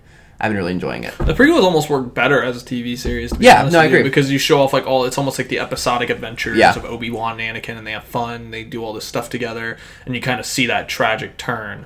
Um, I think that. Um, have you reached the episodes with? Um, well, the the Ahsoka ending is fantastic. Yeah, that was great. I, I love. Because I didn't care about Ahsoka, and then I've been watching, and I really the like part that. when she leaves the Jedi Temple is really good. Yeah, it's really I good. love I love how that's the season finale. I almost wish that's how the show ended. Yeah, because I've been. wa- I just started the season six today, the lost episodes, and I'm liking them. But I agree. I almost feel like that's. I it. think that especially because the last trailer for the new trailer had like Ahsoka returning. Yeah, and also I think that if they ended it like that, not even just Ahsoka, but the whole Clone Wars, it would almost be self-explanatory that Anakin wouldn't want to talk about Ahsoka. Yeah. Like he wouldn't want to talk about it, and so in Revenge of the Sith, when it's never brought up, It's fine. Yeah, it works. it's a little bit. I like that too. Yeah, but of course they have to bring her back, and I'm like, please at least like have something at the very end where it's like people being like, like Anakin being Anakin saying to Obi Wan, like I don't like this is fucking done. Like I don't want to talk about this shit anymore. Yeah, that's But- fair. I yeah, I, I yeah, I agree. Um, I still don't love it like a lot of like some Star Wars fans do. Some Star Wars Mm-hmm. I don't fans, love it. When I you go to when you go to conventions and stuff, it's like everything they fucking talk about, and I still don't have that connection to it. But I've appreciated it, and um, yeah, that's what I was gonna say. Is that I've I've learned to appreciate it, especially now it's on Disney Plus. I've been watching it a lot. Yeah. But yeah, no, the pre, the Star the Clone Wars both versions, the cart the cartoon that I watched as a kid. Uh, from the 2D animated one and the 3D one, both they're both a solid watch, and both probably better than any of the previous. The old 2D one should be on uh, Disney Plus. It should be, I but don't th- know. it's not canon anymore, so they don't care about it. Just like the Ewok movies, and it's Just like, it's all. why, why not just had it? I know. Those Lego movies put- aren't canon. Those le- are on just there. put like the Legends banner over it. Yeah, on- the, the the Lego movies are on there. Those Yeah. aren't canon. Yeah. you told me that Lego Star Wars movies are canon. the, what what is I don't even remember what they're called. They have horrible know. names. But the Yoda Chronicles. Droid Tales or some shit. Yeah. But yep. Nope. Yeah. That is our prequel video. Might discuss more of the Clone Wars in a later video. I do not know, Yeah. but we will be discussing the original trilogy next, Mm-hmm. which I look forward to doing that with you, sir. Dude, we're getting close to Rise of Skywalker. I know we got three weeks. That's dead. This is dead on almost dead on the dot. Tomorrow's that's three weeks. wild. Tomorrow's three weeks. So. It does that. That this one went, this one came quick Yeah. in a good way. I was like, Yeah. holy shit! I was like, whoa, there's a new Star Wars movie coming out. yeah, like I just almost thought. felt like there was like a like a drag, like oh dang, like when's it gonna come I out? know I saw a TV spot today on TV, and I was like, oh my god, that happens like soon. Yeah, That happened. That actually happened Last Jedi too. I was like, oh my god, that's right. comes right around the corner. Not because I wasn't anticipating it, but just because I was like, couldn't believe it was like, I think I think it'll be good. I'm, dude, I'm stoked. I mean, I'm I, optimistic. I'm optimistic. I mean, I, you know, I'm, I'm aware it's gonna be fan servicey. I'm aware that it's gonna try to maybe get rid of some of the stuff Last Jedi said. But as someone who likes but doesn't love Last Jedi, I'm excited to see how it sort of balances my love, the things I loved in Force Awakens and Last Jedi, and makes maybe a boilerplate of a movie that I can really enjoy. That is a tease of our conversation for Rise of Skywalker, but mm, Two weeks from now. two weeks from now. But the conversation on the Last Jedi will be even juicier, most likely. Maybe I don't know. Yeah, I don't know. All right. All right, See ya. Talk about movies, buttholes.